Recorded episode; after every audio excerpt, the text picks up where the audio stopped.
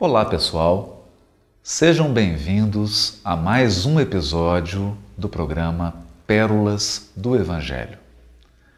Nessa série inicial, nós trataremos diversos temas que deixam perplexos muitas pessoas quando abrem as páginas do Evangelho e da Bíblia de um modo geral.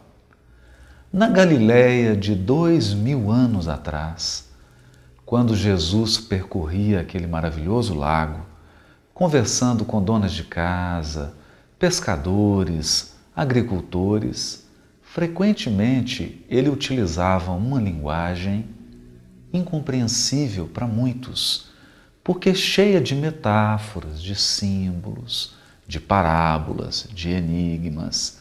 Por que Jesus se comunicava dessa maneira? Pois bem, é preciso fazer um mergulho na época em que ele viveu. Já na Grécia, muitos anos antes de Jesus, os filósofos gregos adoravam nos seus discursos utilizarem exemplos através de parábolas. As parábolas na Grécia eram histórias que serviam como comparações, como exemplificações. E quando alguém ouve uma história, ainda que essa história seja criativa, cheia de imagens e de fatos irreais, o certo é que as pessoas gravam com mais facilidade. Pois bem, no caso de Jesus, na cultura hebraica, era costume ensinar tanto adultos quanto crianças através de parábolas. Histórias, metáforas, símbolos, tudo era utilizado para que as pessoas pudessem compreender de uma forma mais profunda temas complexos envolvendo Deus, a criação, o relacionamento do Criador com as criaturas. E é por essa razão que Jesus lança a mão seguindo a tradição do seu povo, seguindo a tradição dos sábios da época, das parábolas.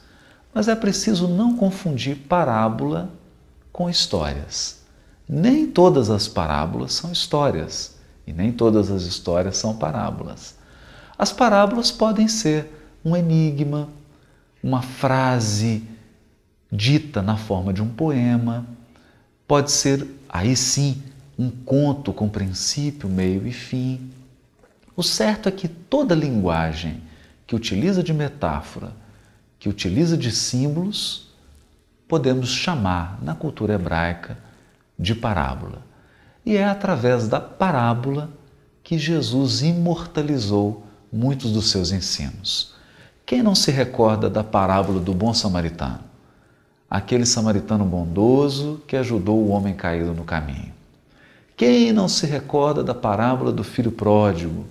Aquele filho que pede a herança, se afasta do pai e depois volta arrependido.